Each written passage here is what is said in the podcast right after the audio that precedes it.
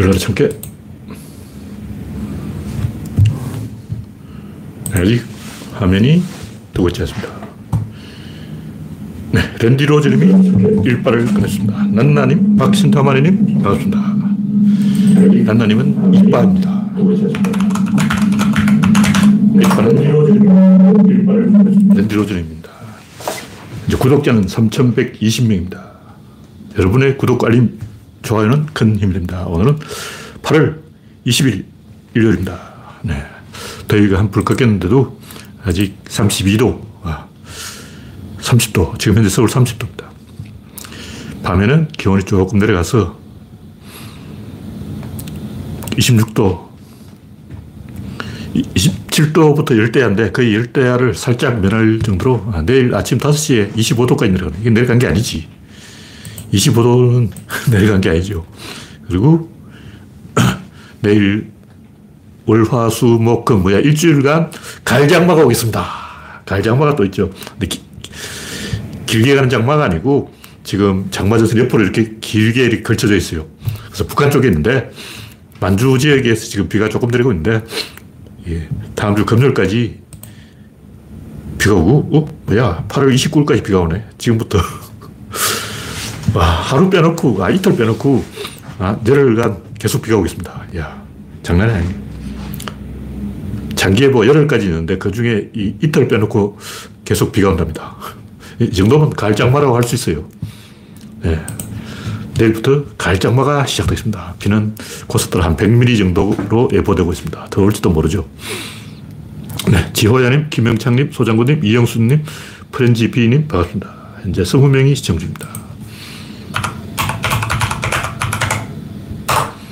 가을장마 만만하게 보면 안 돼요. 농작물이 다 죽는 수가 있습니다.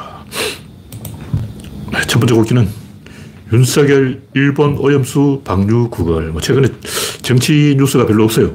윤석열이 국내에 없는 모양인데 또 어디 회담하러 갔죠. 이 인간은 정치를 하기 싫어하기 때문에 그냥 사진 찍히는 걸 좋아해서 계속 외국으로 나돌고 있어요. 그러니까 옛날 조선시대 왕들이, 서양, 유럽의 왕들이 외교만 하고 국내 정치는 자국을 안 하잖아요. 그 영국 여왕처럼 행정은 안 하고 그냥 어, 외국 정상들하고 어, 술이나 먹고 농담이나 까고 뭐 노, 노래 자랑이나 하고 그런 걸게 취미인 것 같아요. 하여튼 그렇게 윤석열이 이, 즐겁게 놀고 있을 때 경제는 곤두박질을 하고 있습니다. 네, 현재 23명이 시청 중입니다. 화면에 이상이 있거나 음성이 안 나오면 말씀해 주시기 바랍니다. 하여간 아사히 신문이 하나 터뜨렸죠. 일본이 오염수를 선거 전에 방류해달라고 내년에 선거가 있으니까 미리미리 어차피 방류할 거면 빨리 방류라. 이렇게 한, 아사히 신문이 터뜨렸는데 이게 또 가짜 뉴스니까 아사히 신문을 구속 수사를 하든지 아사히 신문에다 70군데 압수수색을 하든지 실력을 보여주라고. 왜 외국 언론을 차별하냐고. 한국 언론만 괴롭히냐고. 그러니까 지금 현, 행동은 윤석열 정부가 선거에 영향을 미치려고 정치 공작을 한 거예요. 이것도 탄핵 사유다. 그러니까 오염수를 방류하면 위기의식 때문에 보수가 결집한다고 믿고 있는 것 같아요. 근데 이런 일이 계속 반복되면 국민이 피로해지는 거예요. 피로감은 계속 누적이 돼요. 그러니까 윤석열은 뭐 한치 앞을 못 내다보기 때문에 이게 지금까지 어, 리스크가 계속 누적되어서 어느 순간 청구서가 날아온다는 것을 모르는 거예요. 왜냐하면 정치를 몰라. 저 영화 오펜하이머를 보고 왔는데 그 오펜하이머의 관점은 그 스트로스라는 인간과 그 오펜하이머 두 과학자의 어, 개인적인 대결처럼 보이게 연출해놨지만 그러니까 히어로와 villain의 대결처럼 해놨지만 과학자들 원래 순진해요. 그 순진해서 당한 거야. 트루먼이 오펜하이머를 한번 만나보고 뭐 저런 촌뜨기 징징이가 있냐. 영화에는 지나간 말로 뒤통수에 한마디 였는데 실제로는 트루먼이 오펜하이머를 존나 깠어요. 뭐 저런 등신이냐. 순진해도 과학자가 아무리 순진해도 유부 저렇게 세상 물정을 모르나. 모르는 거예요. 과학자도 몰라. 우리나라도 그렇잖아요. 정치인들이 다 띠래. 지식인들이. 뭐, 대학 교수나 이런 사람들이 청와대 근처에 가면 다 바보가 돼가지고, 음, 제대로 그 지식인 다음을 뽐내는 이것이야말로 진정한 지식인의 행동이야. 지성인의 행동이지. 이런 걸 보여준 사람이 없어요. 옛날에 뭐 이여령이 자기가 지성이라고 뭐 깍깍깍 웃겨서 진짜. 이여령의 책을 실제로 읽어보신 분은 알겠지만, 이렇게 무식한 수가! 이여령이 말한 그 축소지향의 일본에 나오는 내용이 전부 당나라 문화예요. 그는 축소지향의 당나라 문화입니다. 거기서 뭐, 일, 어, 일본인들이 뭐 작은 걸 좋아한다. 작은 걸 좋아하는 건 중국이네요. 뭐 수석, 분재, 뭐 일본 문화 전부 중국 문화입니다. 당나라 문화예요. 이여령은 축소지향 일본인은 이 인간이 지성이 아니고 졸라게 졸라게 졸라게 아는 게 없다. 역사 공부를 안 했다. 머릿속에 든 게 없다. 덩신이다. 이 얘기예요. 근데 아직도 우리나라 사람 중에는 이여령이 지성이다 이런 개소리하는 사람이 있어요. 덩신 중에 상덩신이지. 아무리 그래도 그게 당나라 문화라는 걸 나도 정복하는데 나도 누가 알려줘서 안 게 아니고 어? 이거 당나라 옷이네? 왜 일본들이 전부 당나라 옷을 입고 다니지? 일본 보면 옷을 이렇게 목을 드러내요. 이거 당나라 옷. 당나라 때 이미 그게 유행을 했어. 등에 뭐 짊어지고 있어요. 그것도 다 당나라 때 유행을 했어. 당풍이 당풍. 근데, 하여간, 뭐 예령뿐만 아니라 우리나라 지식인 중에 제대로 어? 이것이 지성인의 면모다 하고 보여주는 사람이 없어요. 그나마 독재 정권은 하고 투쟁할 때 조금 있었어. 그때는 피아가 명백하게 구분이 되니까 있는데 지금 그 이후로는 민주화된 이후로는 제대로 된 지식인이 한 명도 없는 거예요. 돌과나무님, 당근님, 반갑습니다.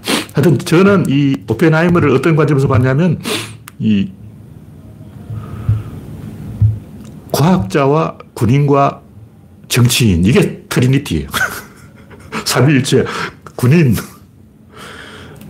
과학자, 정치가 이렇게 삼위일체가 있는데 우리가 상식적으로 생각하면 정치, 군인들이 빌런이고 과학자가 어, 히어로잖아. 군인들이 사고 치면 과학자가 해결한다. 이런 구도로 가야 되는데, 그 영화를 보면 스트로스라는 별거 아닌 이 사람은 뭐 자수성가한 부자라 그러는데 이 사람이 뭐 원자력위원회 그 위원장이 돼가지고 이 주인공을 괴롭혀요. 오펜하이머 박사를 괴롭힌다고. 근데 제가 그 영화를 보고 느낀 게 뭐냐면 오펜하이머가 얼마나 뛰라면 저런 별것도 아닌 촌떡이한테 깨지냐고. 뭐냐면 엄청난 악당 빌런이 주인공 히어로를 박살내는 게 아니고 주인공이 징징거리다가 등신한테 깨지는 거예요. 그럼 주인공 오펜하이머는 상등신이냐? 영화 감독을 불러가지고 500방을 때릴 수도 없고, 그래도 논란 연출 잘하잖아. 훌륭한 감독인데, 왜 그걸 3시간짜리로 만들었냐고. 어쨌든, 다른 사람이 이야기하자면, 저의 관점으로 보면, 정치인이 오히려 과학자보다 두 수, 세 수 앞을 내다보는 거예요. 적어도 트루먼은, 원래 트루먼도 성질이 더러운 사람이에요. 막말하는 사람인데 노무현하고 비슷해.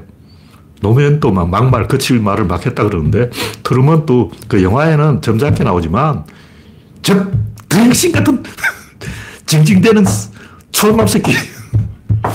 어, 그 심한 말을 했다는 거예요. 근데 문제가 뭐냐, 촌놈 맞아. 오펜하이머가 천재인데 내면이 불안정한 사람이에요. 영화에는 중정 뭐 딱 쓰고 머리 짧게 깎고 나오지만 그건 자기가 맨하탄 프로젝트를 맡아서 이제 그런 거고 원래 과학자들이 아인슈타인 옷 입은 거 보면 거지같이 입고 다녀요. 3년 동안 머리 안 감고.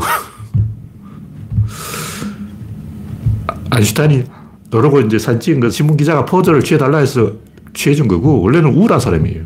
과학들 다 우울해. 하여튼 그 아스퍼거 집단, 우울한 아스퍼거 집단들이 순진한 사람들이 어, 능수능란한 정치인한테 깨지는 거예요. 어쨌든, 이, 제가 하고 싶은 얘기는 한국인들이 유사과학을 좋아하잖아요. 뭐, 개미, 베르나르, 베르베르, 뭐, 이런, 하, 그것도 뭐, 재미는 있죠. 재미는 있는데, 솔직히 그걸 100만 부 팔아줄 책은 아니고, 한 10만 부. 오펜하이머 이런 것도 저같이 좀 아는 사람이 와서 봐야 되는데, 객석이 꽉 메워졌어. 와, 씨. 아니, 나같이 좀 아는 사람이 봐야지. 그 모르는 사람 그거 왜 왔어? 그거 뭐, 하이젠베르크 어쩌고 저쩌고, 뭐, 버가 어쩌고, 버런이 어쩌고, 그럼 그거 알아듣나? 못 알아듣잖아. 근데 왜 그거 보고 있냐고. 완전 알겠어. 근데 왜, 어, 더 쉬운 더무는 보러 안 가죠. 내가 볼 때 오펜하면 이렇게 어렵고, 더무는 쉽다고. 근데 왜 쉬운 더무는 안 보고, 그 어려운, 내가 볼 때 오펜하이머를 보고 대부분의 평균적인 관객은 졸려서 잠들 것 같아요. 왜냐하면 그 3시간 너무 길고 솔직히 1시간 빼야 돼. 그래서 스트로스라는 빌런은 나올 필요도 없어. 그, 그 사람 이야기 나올 필요가 없어. 영화에 나올 가치가 없는 작자야. 어쨌든 거기 보면 굉장히 박진감 넘치는 대사들이 있어요. 그러니까 이 영화 보면 황당한 게 굉장히 이 박진감 넘치는 하다 갑자기 병신돼가지고 혹시 아인슈타인이 내흉 봤어요? 그러고 이건 손발이 오그라들었대서요. 그러니까 논란도 띠한 게 굉장히 멋진 막 어? 그야말로 어? 메이웨더와 파키아오가 막 잽을 주고받고 있는 거예요. 어? 타이슨이 주먹을 날리고 있는데 옆에서 혹시 아인슈타인이 제흉 봤어요? 그 오바이탈 뻔했어. 손발이 오그라드는 최악의 대사입니다. 제가 볼 때 그 장면은 최악의 최악. 그럼 그건 실제 역사가 아니고 감독 지어낸 것 같은데 그 책에 나온 책을 영화로 만들었기 때문에 책에 나온 프로메테우스라는 책에 나온 대사인지 모르겠는데 아, 그, 갑자기 뜬금없이 유치한 대사가 나오는 거예요. 뭐 어쨌든 제가 영화 얘기를 하려는 건 아니고 우리나라가 사기꾼이 세계 제일 많은 나라예요. 1년에 32만 건 사기 범죄가 벌어져. 왜 그러냐? 최은순은 왜 사기를 치냐? 김건희 왜 사기를 치냐? 차기 대통령에 출마할 사람은 사기꾼과의 전쟁을 선포해야 돼요. 다단계부터 조져야 되고, 다 사기죠. 사이비 종교는 물론이고, 보이스 피싱, 이게 다 사기 아니야. 속는 사람이 있으니까 속인 사람이 있는 거예요. 일본 사람, 민폐를 끼치지 마라. 이렇게 교육을 받는 거예요. 중국 사람, 속지 마라. 이렇게 교육을 받아요. 그 중국 사람은 어릴 때부터 속지 마라, 속지 마라, 속지 마라, 속지 마라, 속지 마라. 이렇게 교육을 받는 거예요. 근데 한국 사람은 어떻게 교육을 받냐. 기죽지 마라! 왜 한국 사람 사기당하냐 하면 기죽지 않으려고 하다 사기당하는 거예요. 저 같은 인간은 사기를 안 당해요. 왜냐하면 기죽었어. 저같이 기죽은 인간은 사기를 안 당해요. 기가 살아가지고, 어, 허세 부리고, 야, 내 친구가 말이야. 100억짜리 프로젝트 한다는데 말이야. 너돈 없지? 이런 기가 살아가지고, 나 돈 있어! 돈 있다니까! 내 임마 마누라 무서워서 돈 못 쓰잖아. 안, 안 무서워. 나 마누라 안 무서워. 이러다 사기당하는 거예요. 한국 사람 사기 쳐보기 쉬워. 너 마누라 무서워서 1억도 못 빼지. 그러면 난 1억 뺄 수 있어. 바로 사기당해. 그 한국 사람은 기죽이는 말 하면 기가 살아가지고 3초 안에 사기당합니다. 근데 제발 일본인은 민폐 끼치지 마라. 사기를 안 치어요. 중국 사람은 속지 말라.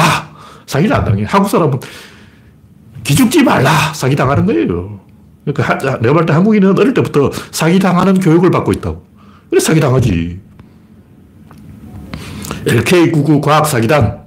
뭐 하냐, 짓냐고. 이석배, 김지훈, 김현탁, 김인기 다 사기꾼 아니야. 단장 쳐내야지. 한동훈 뭐 하고 있어. 이런 사기꾼들 왜 놔두냐고.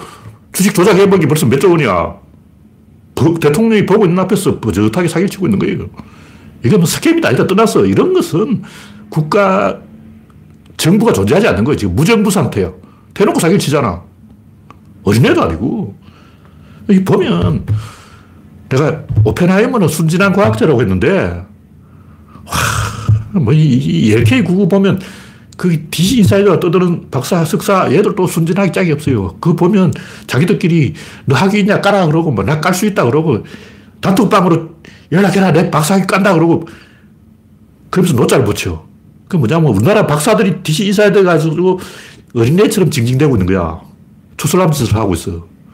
석사, 박사들이 그런 짓을 하고 있다고. 나 같은 고졸이 그러는 게 아니고, 생각해보고 생각하면, 나 같은 고졸이 그에 가서 막 개소리 해야지. 왜 박사학위, 석사학위 소지자들이 거기 가가지고 초슬람 짓 하고 있냐고. 좀 뭔가 이상해. 황우석 때는 저같이 이제 이공계 출신들의 황우석 까고, 이공계도 지식이 없는 저 같은 모르는 사람들이 황우석 혹시 뭔가 있지 않을까. 서울대 교수가 저 정도 덩신은 아닐 건데, 뭐, 뭐라도 하나는 만들었으니까 저러고 있지. 이러고 이제 두둔하고 있었던 거예요. 근데 지금 반대가 됐어.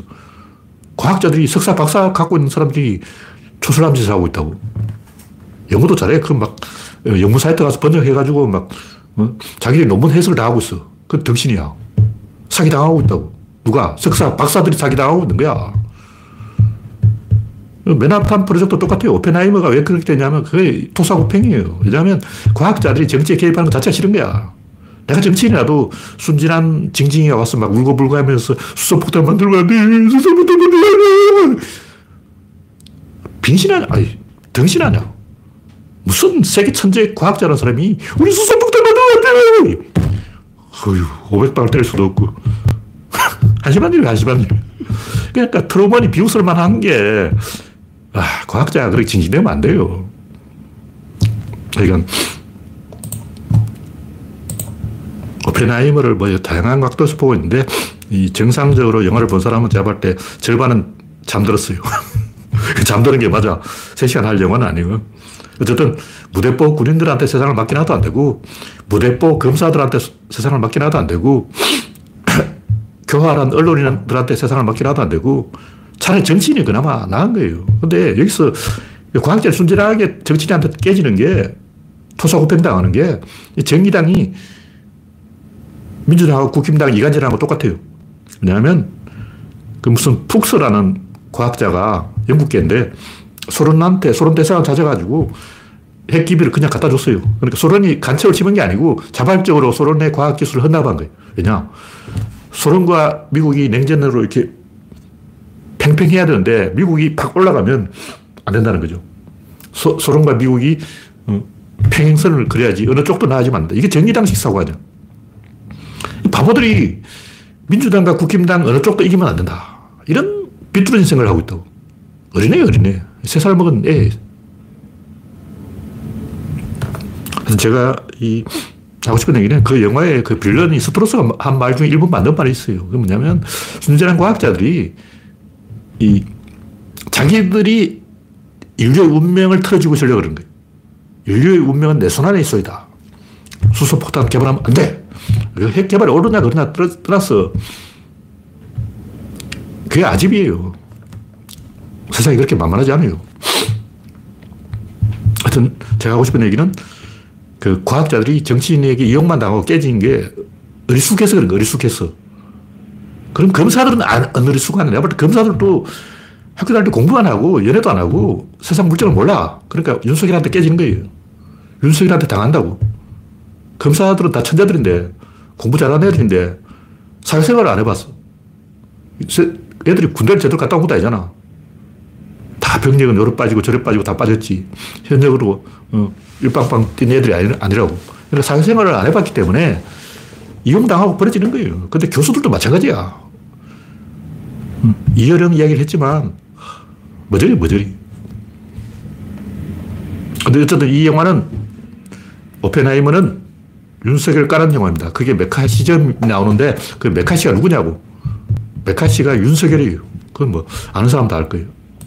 어쨌든 이 오펜하이머가 13만 명을 사막에 붙잡아 놓고 그 중에 박사급 과학자가 2천 명이고 연구원은 6천 명. 그러니까 과학자를 2천 명을 박사급 과학자를 2천 명이나 사막에 가둬놓고 3년 동안 집에 안 보내준 거예요. 3년 동안 애들 휴가 없어. 근데 이게 왜 이제 감동적이냐면 제가 옛날부터 여러 번 얘기했잖아요. 제가 어릴 때 사회주의자였어요. 그럼 내가 생각하는 사회주의는 뭐냐면 뭐 노동자 농민 이런 건 아니고 그냥 선거용으로 표를 얻으려고 이제 사람들 선동하는 거고 진짜 사회주의 본질은 경쟁이 아니라 화합인 거예요. 자본주의는 경쟁이야. 사회주의는 경쟁이 아니라 화합이라고. 뭐냐면 전 세계 과학자를 잠실체육관 같은 데 붙잡아 놓고 집에 안 보내주는 거야. 그렇게 이, 이 오펜하이머 영화에도 나오지만 오펜하이머의 이상이 뭐냐면 전 세계 과학자 힘을 합치는 거예요. 만국의 과학자에 단결하라. 이게 오펜하이머 이상이에요. 근데 과학자들이 뿔뿔이 흩어져 서로 이간질하고 반복하고 서로 경쟁하고 대립하고 이러잖아요. 근데 어쨌든 오펜하이머는 과학자 2,000명을 사막에 붙잡아 놓고 3년 동안 단결하게 만들었어요. 그것도 제주지. 제가 옛날부터 했던 얘기 아니야. 상온핵융합 뭐 이런 쉬워. 전 세계 과학자를 다 사막에 3년만 가둬놓으면 뭐가 나돼도 됩니다. 그게 현실적으로 안 되죠. 그게 전쟁 상황이기 때문에 된 거지. 어, 전쟁도 아닌데 과학자들 모여라 그러면 한 명도 안 모여요. 그것은 현실적으로는 불가능하다. 그런 얘기죠. 네, 다음 곡지는 사악한 LK99 과학사기단. 네, 돌과나무님, 당근님, 지제리님, 김영창님 반갑습니다. 현재 62명이 시청 중입니다.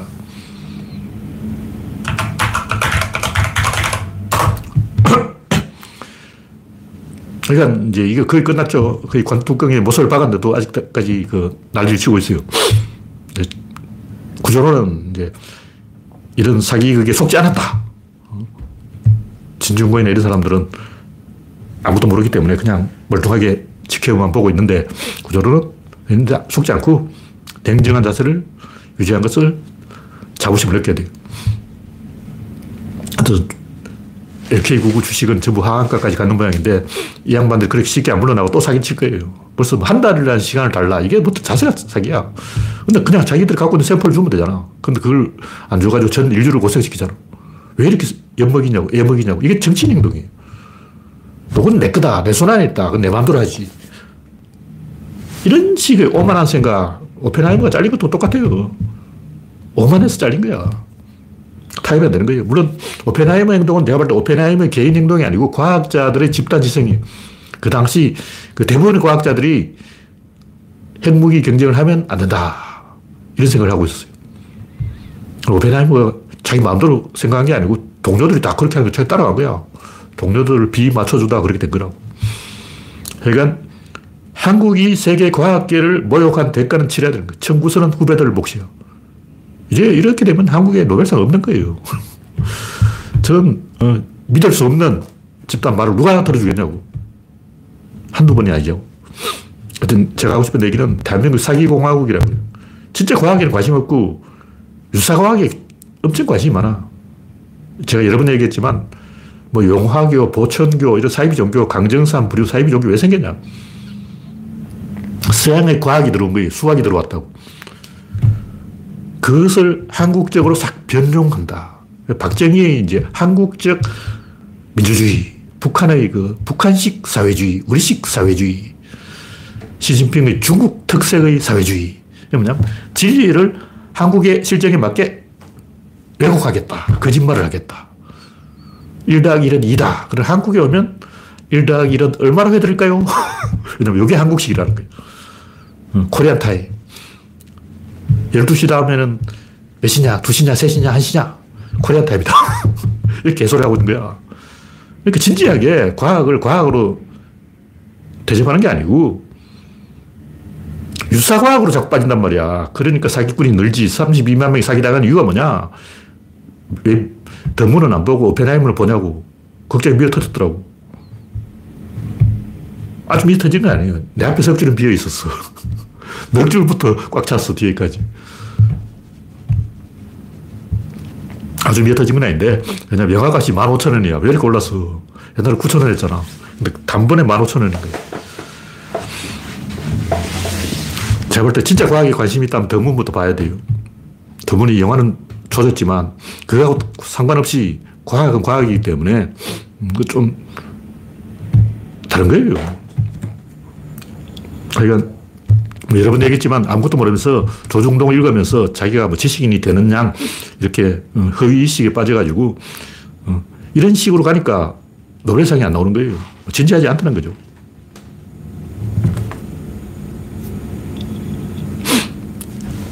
그러니까 한국의 다단계부터 온갖 사이비가 많은 이유가 다 이런 어, 엄격하지 않은 생각 때문이고 보통 우리는 이걸 이제 주자 때문이다. 성리학 때문이다. 유교 때문이다. 공자 때문이다. 흥선대원군 때문이다. 고종 황제 때문이다. 명성 황후 때문이다. 남탓하기 좋아한다. 다 개소리예요. 미국도, 유럽도 마찬가지. 유럽도 암흑시대였어요. 기독교는 더 끔찍했지. 그걸 누가 깨부수냐? 갈릴레이가 깨부순 거예요. 만약 갈릴레이가 없었다면 아직도 삽질하고 있는 거야. 그러니까 유럽은 지정학적인 이유로 경쟁이 치열하고 전쟁에서 이기려면 망원경을 봐야 돼. 먼저 보는 놈이 이기는 거예요. 근데 갈릴레이가 망원경을 딱 갖고 와가지고 이걸 보면 전쟁이 이긴다고. 딱 보니까, 어, 적군이 오고 있어. 어, 적군이 저, 저 1km밖에 왔네. 조져, 활사. 과학이 전쟁에 이긴다는 걸 알아버린 거야. 그래서 갈릴레이가 생각을 바꾸는 거예요. 그때까지는 어떻게 생각했냐면, 전쟁 이기려면 하나님한테 기도를 해야지. 적군 안 물러가라. 하나님 적군을 물러가게 해주세요. 어? 3천배를 해버려. 성철선이. 3천배를 하면 적군이 감도에 빠져가지고 물러날 거야. 반나절로 어, 새벽 기도를 해버려요. 3시간 통성 기도 해버려요. 어, 방언이 터져버려. 우리가 교회에 모여서 다 같이 기도를 하면 적군이 물러갈 것이다. 이런 비과학적인 사고를 하고 있는데 갈릴레이가 망원경으로 적군을 딱 보면 이길 수 있다. 답을 알려줬잖아요. 그 갈릴레이 때문에 생각이 변한 거예요. 우리나라는 갈릴레이가 없었을 뿐이야. 왜 없었냐? 우리나라에 갈릴레이가 없었던 진짜 이유는 문자 해동률이 5%밖에 안 돼서 그런 거예요. 우리나라에 글자 아는 사람이 5%밖에 안 됐어. 중국, 중국 역시 5%예요. 그러니까 서양은 쿠텐베르크의 금속 활자가 도입돼서 국민들이 글자를 알아버렸고 중국은 국민 중에 글자를 아는 사람이 5%밖에 없으니까 희망이 없는 거죠. 이래서는 뭐 공자하고 맹자하고 나발이고 상관없어. 이게 다 유교 때문이고 뭐 이게 다 흥선대원구 때문이고 다 남탓하지만 그건 다 거짓말이고 이게 다 누구 때문이다? 글자가 없어서 그런 거다. 알파벳이 없어서 그런 거다. 한문을 누가 만들었냐고. 어떤 놈이 한문을 만드는 바람에 이렇게 된 거예요. 이게 진실이라고. 이런 진실을 얘기해야지. 막연하게 뭐 사람 탓하고 이게 뭐 고종 황제 때문이다, 뭐 명성 왕후 때문이다, 흥선 대원구 때문이다, 쇄국 정책 때문이다. 전부 거짓말입니다. 이념이라는 건 다 거짓말인 거예요. 예를 들면 뭐6.25 아니 전후에 해방 전후에 뭐 무정부주의도 있었고 좌파도 있었고 사회주의도 있었고 우파도 있었고 민족주의도 개뿔 다 거짓말입니다. 그건 다 거짓말이에요. 그럼 진실은 뭘까? 세 가지 있어. 첫째 민족혁명, 둘째 사회혁명, 셋째 친일청산. 요 세 가지가 있는 거예요. 그러니까 그 당시 실제로 관심 가진 사람은 뭐 사회주의냐 자본주의냐 이게 아니고 미국 편에 붙으려니까 미국이 바다 건너에 있어. 소련 편에 붙으려니까 소련이 국경을 맞닿아 있는 거예요. 소련은 국경이 닿아 있고 미국은 국경이 떨어져 있어. 요게 그 당시 사람들이 좌파로 넘어갔던 핵심적인 이유고 또 하나의 이유는 미군정이 친일파들을 등용했어요. 해방이 됐는데 관료들은 친일파들 그냥 해먹고 있어. 일제 강점기 때 독립군을 고문하던 사람이 해방 후에도 그 독립군을 빨갱이로 몰아서 고문을 하는 거예요. 왜냐하면 옛날에는 한번 원수가 지면 조상대대로 복수를 대물림하는 거예요. 그러니까 자기들 집안이 친일파로 몰리면 빨갱이 집안은 씨를 말리지 않으면 자기도 복수를 당한다는 걸 알고 있는 거예요. 삼족을 멸해야 돼요. 아무 죄 없는 사람 그 어린애까지 다 생매장을 해버린 거예요. 이런 게 원인이지.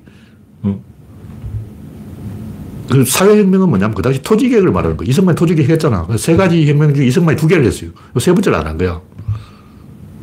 이런 게 본질이라고. 이런 걸 가지고 이야기를 해야지. 뭘, 뭐 자본주의, 사회주의, 무정부주의, 무선주의, 무선주의, 그건 그냥 갖다 붙이는 거야. 대부분 하는 행동은 친구 따라 강남 가는 거야. 아까 얘기했듯이 오펜하이머도 자기 이데올로기를 따라간 게 아니라 그냥 동료를 따라간 거예요.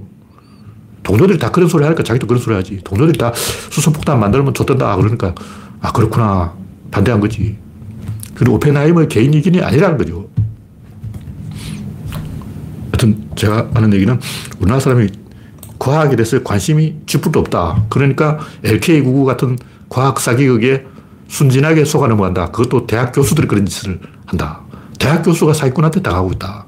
우리나라 대학 수준이 그거밖에 안 된다. 그런 얘기 다음 곡기는 충북지사 김영환이 가마솥 시비하는 이유. 제가 이걸 여러 번 얘기했는데 아직도 모르고 뭐 가마솥을 어디로 옮겨야 되냐 이런 말을 하는 분이 있어가지고 제가 한두 번 얘기한 게 아니잖아요. 방송에도 여러 번 얘기했고 이 잘 보면 제가 여러 번 그 시사 리트윗에서 써놨어요. 김영환이 주민소환으로 잘리게 생기니까 노이즈 마케팅을 하고 있는 거예요. 괜히 괴산 가마솥을 시비 걸어가지고 거기에 군비가 1억 3천 밖에 안 들어갔어요. 1억 3천 써서 괴산을 홍보한 이익이 몇백억이 몇백억. 그 기, 기네스북에 이름 올려서 뭐 하냐고. 남 책에 왜 올려? 차라리 괴산북을 만들지. 근데 김영환은 지금 혼자 143억 말아쳐먹게 생긴 거야.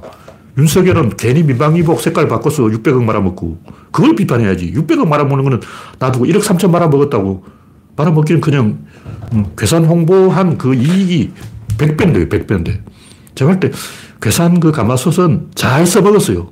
그리고 어디로 옮길 필요 없이 그 자리에 그냥 놔두면 됩니다. 괴산 작은 동네예요. 큰 동네가 아니야. 다음 곡지는 바보야. 진정 두려운 건 바보 그 자체라고. 뭐 이게 뭐냐면, 이게 또 오펜하이머와 관계된 건데, 바보야. 진정 두려운 건 핵폭탄이 아니라, 여기까지 나왔어요. 그 신문기사 아마 한 개는지 오마이뉴스는 잘 모르겠는데, 그 기사에 나오는 이야기는 제목은 바보야. 진정 두려운 건 핵폭탄이 아니라 메카시즘이다. 이런 말을 하고 싶은 것 같은데, 진정 두려운 건 바보 그 자체가 두려운 거예요.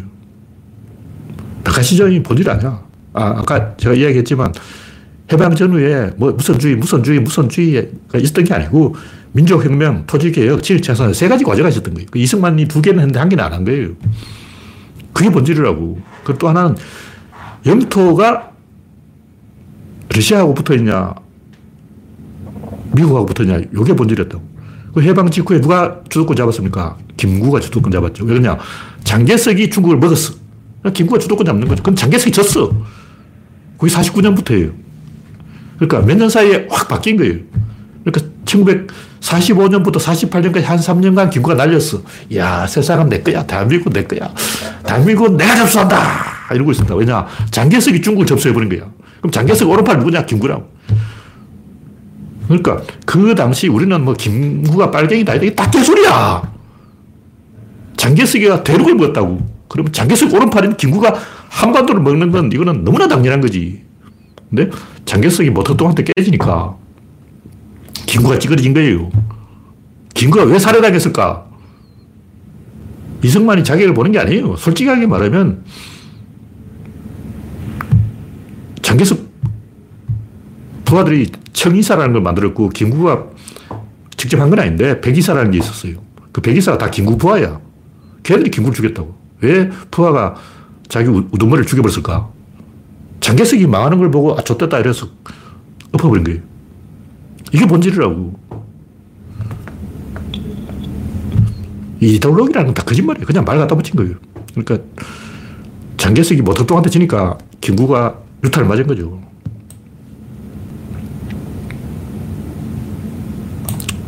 제가 하고 싶은 얘기는 이런 본질을 가지고 이야기해야지. 그, 뭐, 아무 관계 없는 무선주의, 무선주의, 무슨 그런 건 하루에 100개도 만들어내는 거예요. 진정 두려운 것은 메카시즘이 아니라 인간이 바보라는 사실 그 자체인 거예요. 본능을 따라 움직이는 동물이다. 진실을 알아야 돼요. 힘을 가지고 이야기해요. 장개석 힘이 냐 소련의 힘이 냐 미국 힘이 냐 미국 힘이 있으니까 원자폭탄 보고 미국에 붙은 거고, 소련이 딱 3개월, 일주일 만에 만주를 다 먹어버렸어요. 와, 일주일 만에 그 넓은 만주를 소련이 다 먹어버린 거야. 그거 보고 소련이 붙은 거고, 장개석이 중국을 먹는 걸 보고 김구한테 붙은 거고, 장개석이 보통통한테 지니까 다시 김구를 배반한 거예요. 네, 다음 곡기는 하와이 화재 콘크리트 주택 하나만 생존. 옛날부터 제가 여러 번 이야기했던 게, 주, 토네이도가 부는데 왜 목조 주택을 짓냐. 어, 공구리 주택을 지어야지. 진실을 알아보니까 어, 올리브 쌤이 이야기했는데 미국에서는 목조 주택 가격이 공구리 주택의 3분의 1이라는 거예요. 공구리 집이 3배로 비싸다는 거예요. 그럼 한국은 어떠냐? 제가 통계를 보니까 중국 빼놓고 압도적 세계 1위야. 공구리 생산량이. 중국이 전 세계 공구리의 절반을 생산하고 있고 인구 비례로 따지면 그래도 중국이 많아요. 인구 비례로 따져도 중국이 공구리 대, 대국이야. 그 다음이 한국이라는 거죠. 그러니까 미국이 8만 톤인가 뭐 8천만 톤인가 생산하는데 한국이 5천만 톤인가 비슷했어요. 그러니까 인구 비율로 따 미국이 한국보다 6배 많은데 실제 1인당으로 따지면 한국이 훨씬 많고 절대 값어치도 그 미국이 한국보다 한 60% 많아요. 그러니까 인구 비율로 따지면 한국이 압도적으로 미국보다 공구리를 많이 생산하는 거죠. 즉 미국은 공구리가 없어. 한국이 왜 이렇게 아파트를 잘 짓냐. 공구리 가격이 산 거예요. 미국은 레비콘 부르면 오지도 않아. 레비콘 차가 3시간 동안 가다가 이미 공구리가 굳어가지고 공구리가 안 돼요. 근데 목조주택을 지어도 바닥은 공구리 쳐야 된다고. 근데 그 가격이 너무 비싸다는 거죠. 레미콘이 오는데 너무 힘들어서 레미콘이 그냥 시멘트만 있으면 되는 게 아니고 자갈도 있어야 되고 기술자도 있어야 되고 모든 면에서 이 우리나라는 공구리에 특화되어 있고 미국은 목조주택에 특화되어 있다. 뭐 그런 얘기죠. 네.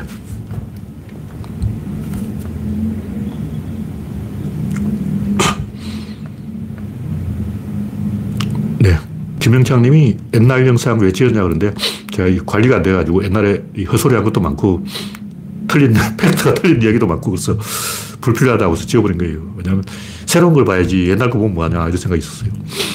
네, 다음 곡기는 무리한 천재 마케팅. 영화 시리어스 현실판인데 시리어스라고 아마 인도 영화일 거예요. 거기 보면 부모가 자기 애를 천재로 만들려고 별짓을 하는데 비슷한 영화가 많아요.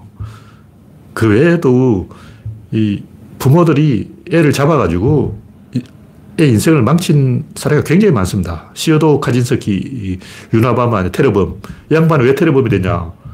너무 일찍 어렸을 때 월반에서 대학이 지나간 거예요. 15살, 16살 이런데 20살 먹은 대학생들하고 같이 공부하라 그러면 적응 못 해요. 그건 어린이 학대라고. 어린이 학대예요, 이게. 근데 이번에 또 이름 제가 언급 안 하겠습니다만 이 양반도 어린이 학대예요. 부모가 잘못한 거야. 근데 그 댓글 보면 전부 그 비판한 학부모를 욕해놨는데 물론 그, 그것도 이해는 돼요. 근데 얘가 천재일까? 진짜 천재라면 그렇게 자기 애를 함부로 대하지 않아요. 자기 애를 함부로 막 굴린 사람이 자기가 천재가 아니니까 막 굴리지. 전문가 상담을 받아보면 전문가는 절대 부모한테 그렇게 하지 말라고 시켜요. 당신 자식이 천재라면 절대 그렇게 월반시키면 안 된다. 어린애를 중학생, 고등학생, 대학생하고 같이 공부하게 하는 것은 학대일 뿐만 아니라 엄청난 그 상처를 주는 거예요. 트라우마를 안긴다고. 그러니까 아무리 뭐 수학 천재, 뭐 과학 천재 이래도 예를 뭐 신발끈을 못 맨다거나 어, 기본적인 걸 못 한다고. 특히 아스퍼거는 더 못해. 천재 중에는 아스퍼가 많은데 걔들은 사회생활을 못해요. 그런 거를 정글에다 던지는 동물, 사자, 멧돼지, 호랭이 정글에다가 어린애를 그냥 던져 놓는 거예요. 그렇게 죽은, 희생된 사람이 대표적으로 저 여기 순한데 사이다스라고 있는데 이 사람 IQ 300이야. 이 사람이 너무 어릴 때 명문대에 들어가서 결국 47살에 죽었는데 46살에 죽었네요. 이 양반 25개 국어를 할 수 있었어요. 근데 나중에 점원이 됐어요, 점원. 점원이 됐는데 다른 사람 막 계산기로 점원하는데 그 사람 다 암산으로 다 계산해버려요. 마트에 점원이 돼가지고 암산으로 마트 물건 가격을 다 계산해버린다. 근데 IQ 300에 25개 국어를 하는 사람이 왜 마트에 점원이 되냐? 나중에 또 공무원이 됐어요. 평범한 공무원으로 살다가 46살에 죽었는데 왜 그렇게 인생이 망가졌냐? 부모의 욕심 때문에.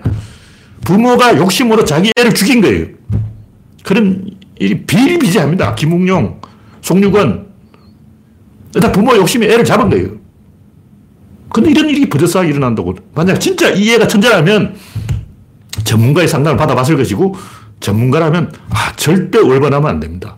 절대 이 애를 대학생하고 같이 교육을 시키면 안 됩니다. 대학이 자기 학교를 홍보하려고 욕심을 내거든요. 대학도 자기 학교를 언론에 노출시킬수록 이득이라고. 대학이 이용당하는 거예요.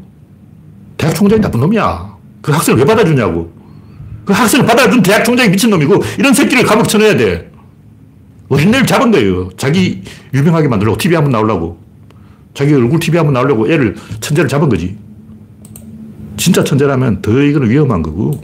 제가 볼때 천재가 아니니까 부모가 내 자식이 뭐 망쳐도 된다. 제 천재가 아니니까 뭐 죽든 말든 상관없다. 굴려 먹은 거예요. 애를 막 굴린 거라고. 절대 하면 안 되는 범죄입니다. 그런데 저도 한 1년 일찍 학교를 갔어요. 그래서 개고생을 했는데, 왜냐면 사회생활 잘 못해. 뭐, 띠란 거야. 특히 이 애들은 그 3월에 입학한 애하고 미국은 1년에 두 번 학생을 뽑잖아요. 그러니까 3월에 입학한 애하고 9월에 입학한 애가 성적이 달라요. 그러니까 조금이라도 늦게 입학한 애가 덩치도 크고 리더십도 있고 애들 데리고 다니면서 왕도로 하고 형노릇 하면서 훨씬 더 똑똑하고 사회생활 잘하고 적응을 잘하는 거예요.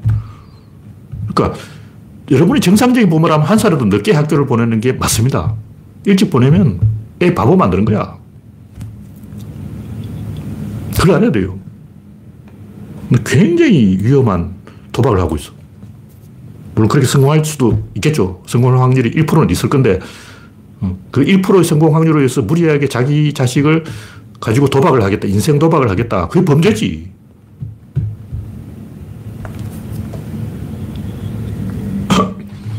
네, 다음 곡지는 갈릴레이 낙하 실험. 이 얘기를 제가 왜 하냐면, 일단 무거운 것과 가벼운 것 중에 어느 것이 빨리 떨어질까? 당연히 무거운 것이 빨리 떨어진다. 왜냐면 가벼운 것은 달에서 떨어뜨리거든.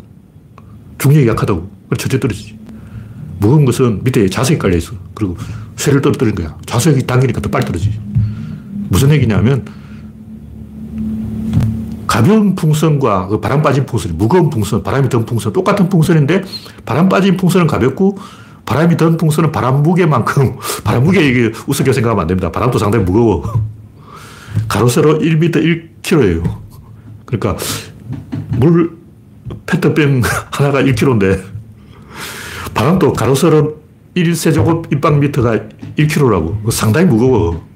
그러니까 단수, 당연히, 어, 가벼운 바람 빠진 풍선이 더 빨리 떨어진다는 거예요. 그렇게 생각하면 무거운 풍선이 더 빨리 떨어진다. 혹은 둘 다 같이 떨어진다. 과학책 시간에 배웠으니까. 근데 실제로는 가벼운 풍선이 빨리 떨어지고 무거운 풍선은 저 하늘에 떠 있어요. 그냥 바람 때문에. 물 속에서 떨어뜨리면 어떻게 될까? 부력 때문에. 이걸 좀 깊이 생각해 봐야 돼요. 이런 얘기를 왜 하냐면 무겁다는 게 무엇일까? 가볍다는 게 무엇일까? 이거는 부피에 대한 비중이라고. 부, 피가 기준이라는 거죠. 왜, 근데 왜 부피가 기준이냐고. 질량이 기준이지. 이걸 조금만 깊이 생각하면 무겁다, 가볍다, 이 말 자체에 어폐가 있다, 하자가 있다, 어느 도단이다, 어불성설이다, 무겁다, 가볍다라는 말을 함부로 쓰면 안 된다. 이걸 알게 되는 거예요. 하여튼, 쇠공이 깃털보다 무겁다는 것은 질량을 보고 하는 얘기 아니고 부피를 보고 하는 얘기예요. 부피가 적은 것이 무겁다고 생각하는 거예요. 근데 그거는 비중이 그런 거고, 냉정하게 이야기하면 똑같습니다. 무거운 것, 가벼운 것 자체가 없어. 왜냐하면 무게라는 것은 물질 객체 자체에 있는 게 아니고 지구 중심에 있는 거예요. 그러니까 무게는 어떤, 이, 휴대폰의 무게는 없는 거예요. 이 무게는 지구 중심이 무게가 있지, 이 휴대폰은 무게가 없어. 알루미늄은 가볍고 쇠는 무겁다. 이거는 알루미늄 자체, 쇠 자체 그런 게 아니에요. 예를 스치로폴 1kg와 플라스틱 1kg를 떨어뜨리면 어떻게 빨리 떨어질까? 어, 어느 게 더 무거울까? 스치로폴 1kg나 플라스틱 1kg나 그 원조는 석유라고. 똑같은 석유로 스치로폴을 만들고 플라스틱 만드는 거예요. 비닐도 만들고 고무신도 만들고 다 석유로 만든다고. 석유 1kg을 기준으로 어, 해보라고. 결국 이게 언어의 문제인 거예요. 언어의 문제라는 게 뭐냐면 사고 실험으로 굉장히 많은 걸 알 수 있어. 갈릴레이가 훌륭한 이유는 실제 눈을 보고 실험한 게 아니고 그냥 사고 실험으로 굉장히 많은 걸 다 알아내버린 거죠. 그 사고 실험을 어떻게 하냐. 그 언어를 딱 제대로 정의하면 그게 사고 실험이에요. 여러 가지 복잡한 실험 필요 없이 뭐 개념을 명확하게 정의하면 답이 나온다. 그런 얘기죠. 네, 마지막으로 힘의 구조. 구조는 힘의 구조다. 혼자서는 힘을 쓸 수 없다. 힘이 뭐냐? 혼자서는 힘이 없는 거예요. 우리는 이 위치 에너지와 운동 에너지를 구분하지 않기 때문에 그냥 아 여기 있으면 이만큼 질량만큼 에너지가 있다. 근데 그는 이 안에 든 질량을 핵분열을 시켰을 때 모두 플라즈마로 바꾸었을 때 모두 태워서 없앴을 때 이렇게 가정을 한 거고 에너지가 뭐냐 저는 힘과 짐으로 두 개로 구분한 거예요. 이 세상에 두 가지 에너지가 있어. 위치 에너지와 운동 에너지가 있어. 근데 이게 다른 거예요. 위치 에너지와 운동 에너지는 완전히 다른 거라고. 근데 이 둘 중에 위치 에너지가 먼저 가고 운동 에너지가 따라온다. 활이 먼저 가고 화살이 따라온다. 머리가 먼저 가고 꼬리가 따라온다. 기관차가 먼저 가고 객차가 따라온다. 이걸 이야기하는 거예요. 그러니까 뭐냐면 힘이라는 것은 결국 방향 전환 힘을 말하는 것이고 이미 전환된 것은 힘이 아닌 거예요. 짐이에요, 짐. 아직 전환되지 않은 것, 전환의 가능성을 갖고 있는 그게 힘이라고. 이걸 뭐 엔트로피 법칙이라고 복잡하게 이야기하니까 사람들이 잘 못 알아먹더라고. 그렇게 수, 학뭐 통계학, 뭐 확률 이런 거 동원할 필요 없이 그냥 힘은 힘이고 짐은 짐이다. 어, 힘과 짐으로 딱 구분하면 되잖아.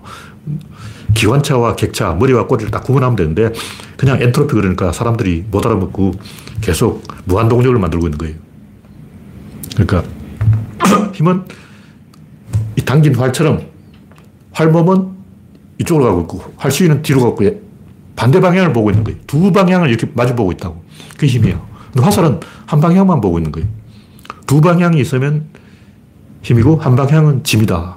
이게 뭐냐면 우주 공간에서 우주인이 외부 도움을 받지 않고 방향을 틀 수가 없어요. 일단 몸에 등에 뭐 장비를 짊어지고 있어. 그래서 가스를 불출해 가지고 방향을 틀 수가 있어요. 일단 우주인이 우주공간에서 방구를 낄 때는 침을 뱉으면 돼. 이렇게 계속 침을 뱉으면 방향을 좀 틀 수 있어요. 아니면 방귀를 계속 끼는 거야. 똥을 싸도 돼. 어. 우주복을 벗고 똥을 막 싸면 똥이 날아가는 힘으로 약간 움직여요. 근데 그런 거 없이 침 뱉고 뭐 똥 싸고 방귀 끼고 이거는 몸에서 떨어져 나가잖아. 몸에서 떨어져 나가는 것 없이 방향을 바꿀 수는 없어요. 근데 통 아저씨처럼 굉장히 몸이 유연한 아저씨라면 바꿀 수도 있어. 자기 몸을 이렇게 S자로 꼬아가지고 이 사이로 빼내면 돼요. 그런 걸 떠나서 상식적으로 우주인이 우주 공간에서 똥을 싸지 않고 침을 뱉지 않고 방구를 끼지 않고 외부 도움 받지 않고 장비가 없이 방향을 못 바꿉니다. 이런 방향을 바꿀 수 없어요. 네가 맞물려야만 방향을 바꿀 수 있다고. 이게 뭐냐면 구조라는 거죠. 맞물리는 방식은 다섯 개가 있어요. 이게 질, 입자, 힘, 운동량이라는 거. 그러니까 방향 전환을 하는 방법이 다섯 개다. 그게 질, 입자, 힘, 운동량이다. 뭐 그런 얘기죠. 그러니까 이 우주는 결국 방향 전환으로 되어 있고 방향 전환은 2로 가능하고 1로는 불가능하다. 2로 시작돼서 1로 끝난다. 1이 머리고 1이 꼬리다. 뭐 그런 얘기죠. 이것만 하면 우주의 모든 것을 알 수가 있다.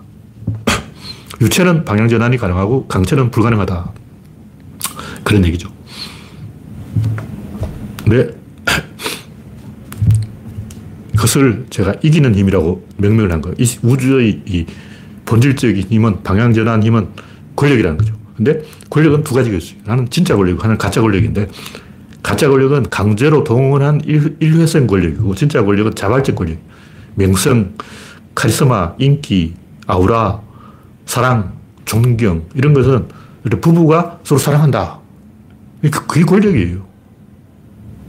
정치 권력만 자꾸 이야기하다 보니까 아, 권력은 나쁜 거다고 생각하는데 사랑도 권력의 일종 자식이 부모 말을 듣잖아. 어, 남녀가 사랑을 한다면 남편 말 듣고 아내 말을 듣는다고 말을 안 들으면 사랑이 아니지. 어떤 사람이 말을 안 듣는다 그럼 사랑이 아닌 거예요. 사랑은 말을 듣는다고. 그게 권력이야. 상대방으로 하여금 내 말을 듣게 할 수 있다. 그게 권력이란 거야. 근데 정치는 봉투를 펴가지고 군복을 입혀가지고 강제로 줄바닥 쳐가지고 하니까 가짜 권력이고 제자가 스승을 존경한다. 스승 말을 듣잖아. 그게 진짜 권력이라는 거죠. 자발적 권력이라는 거예요. 근데 두 사람이 있는데 한 사람은 권력이 없고 한 사람은 권력이 있다. 두 사람이 있는데 이 두 사람은 남남이고 이 사람은 부부다. 누가 이기냐? 부부가 이겨요. 이 두 사람은 그냥 지나가는 행인, 일 행인이고 이 사람은 친구다. 친구가 이기는 거예요. 그러니까 이쪽 권력이 있고 이쪽 권력이 없다는 거예요. 권력이 있는 쪽이 이긴다는 거죠. 근데 칼을 쥐고 있다면 맨손을 휘두른 사람보다 유리하고 총을 갖고 있으면 총을 갖고 있는 사람이 유리하고 권력을 갖고 있으면 권력을 갖고 있는 팀이 유리하고 그냥 어, 벌떼 축구, 뭐 동네 축구 하는 팀보다 포메이션을 가지고 포지션을 정해놓고 역할 분담을 하는 팀이 이긴다는 거죠. 오합지졸보다 베테랑이 이기는 거예요. 그냥 하나가 더 있어. 하나가 더 있다는 걸 잘 이해가 안 된다. 납득이 안 된다. 또 하나가 더 있냐? 지정학적 구조. 예를 주변에 아무 나라도 없고 고립되어 있고 그런 나라가 어디냐 아르헨티나. 같은 백인 국가인데 가난하잖아요. 남아공. 왜 가난하냐? 왕따 돼서 그런 거예요. 무역을 하려도 주변국이 너무 멀어. 그러니까 아르헨티나나 남아공은 백인 국가라도 남아공은 지금 흑인화 됐지만 얼마 전까지는 백인 국가였는데 백인 국가라도 주변에 친구가 없으면 고립되면 뭐 아무것도 할 수 없어요. 왜 남아공은, 아니, 아르헨티나는 어, 낙동강 오리알이 되버냐 백인이잖아. 어, 백인들인데 왜 가난하냐고. 그것은 왕따되어서 그렇다. 하나가 더 있어야 되는데 더 없는 거예요. 그러니까 아르헨티나에 없는 것은 권력이 없는 거예요. 아르헨티나 말을 누가 듣냐고. 아르헨티나가 영국한테 이리 와 그러면 영국이 족가 그러지. 뭐 가겠냐고. 어. 아르헨티나가 잘났으면 거기서 막 월드컵도 하고 올림픽도 하고 할 건데 왜 안 하냐고. 우리나라도 막 월드컵 한다고 올림픽 한다고 난리잖아. 근데 아르헨티나는 월드컵 했는지 모르겠는데 브라질은 했잖아. 근데 안 하는 것 같아. 왜 안 하냐? 왜 아르헨티나는 안 할까? 친구가 없어서 그런 거예요. 지정학적으로 고립이 된 거예요. 왜 아르헨티나 친구가 없냐고. 지도를 보라고. 지도를 보기 실제 없어. 주변 나라가 없어. 백인 국가가 없어. 그러니까 뭐가 하나가 더 있어야 되는데 그 하나가 없는 거예요. 그래서 망하고 있다. 그런 얘기죠. 권력이라는 문제를 우습게 보면 안 되고 이 우주를 움직이는 본질이 권력이다. 근데 권력은 가짜 권력이 있기 때문에 제가 이기는 힘과 지는 힘으로 구분을 해놓은 겁니다. 네, 오늘 얘기는 여기서 마치겠습니다. 참석해주신 79명 여러분 수고하셨습니다. 감사합니다.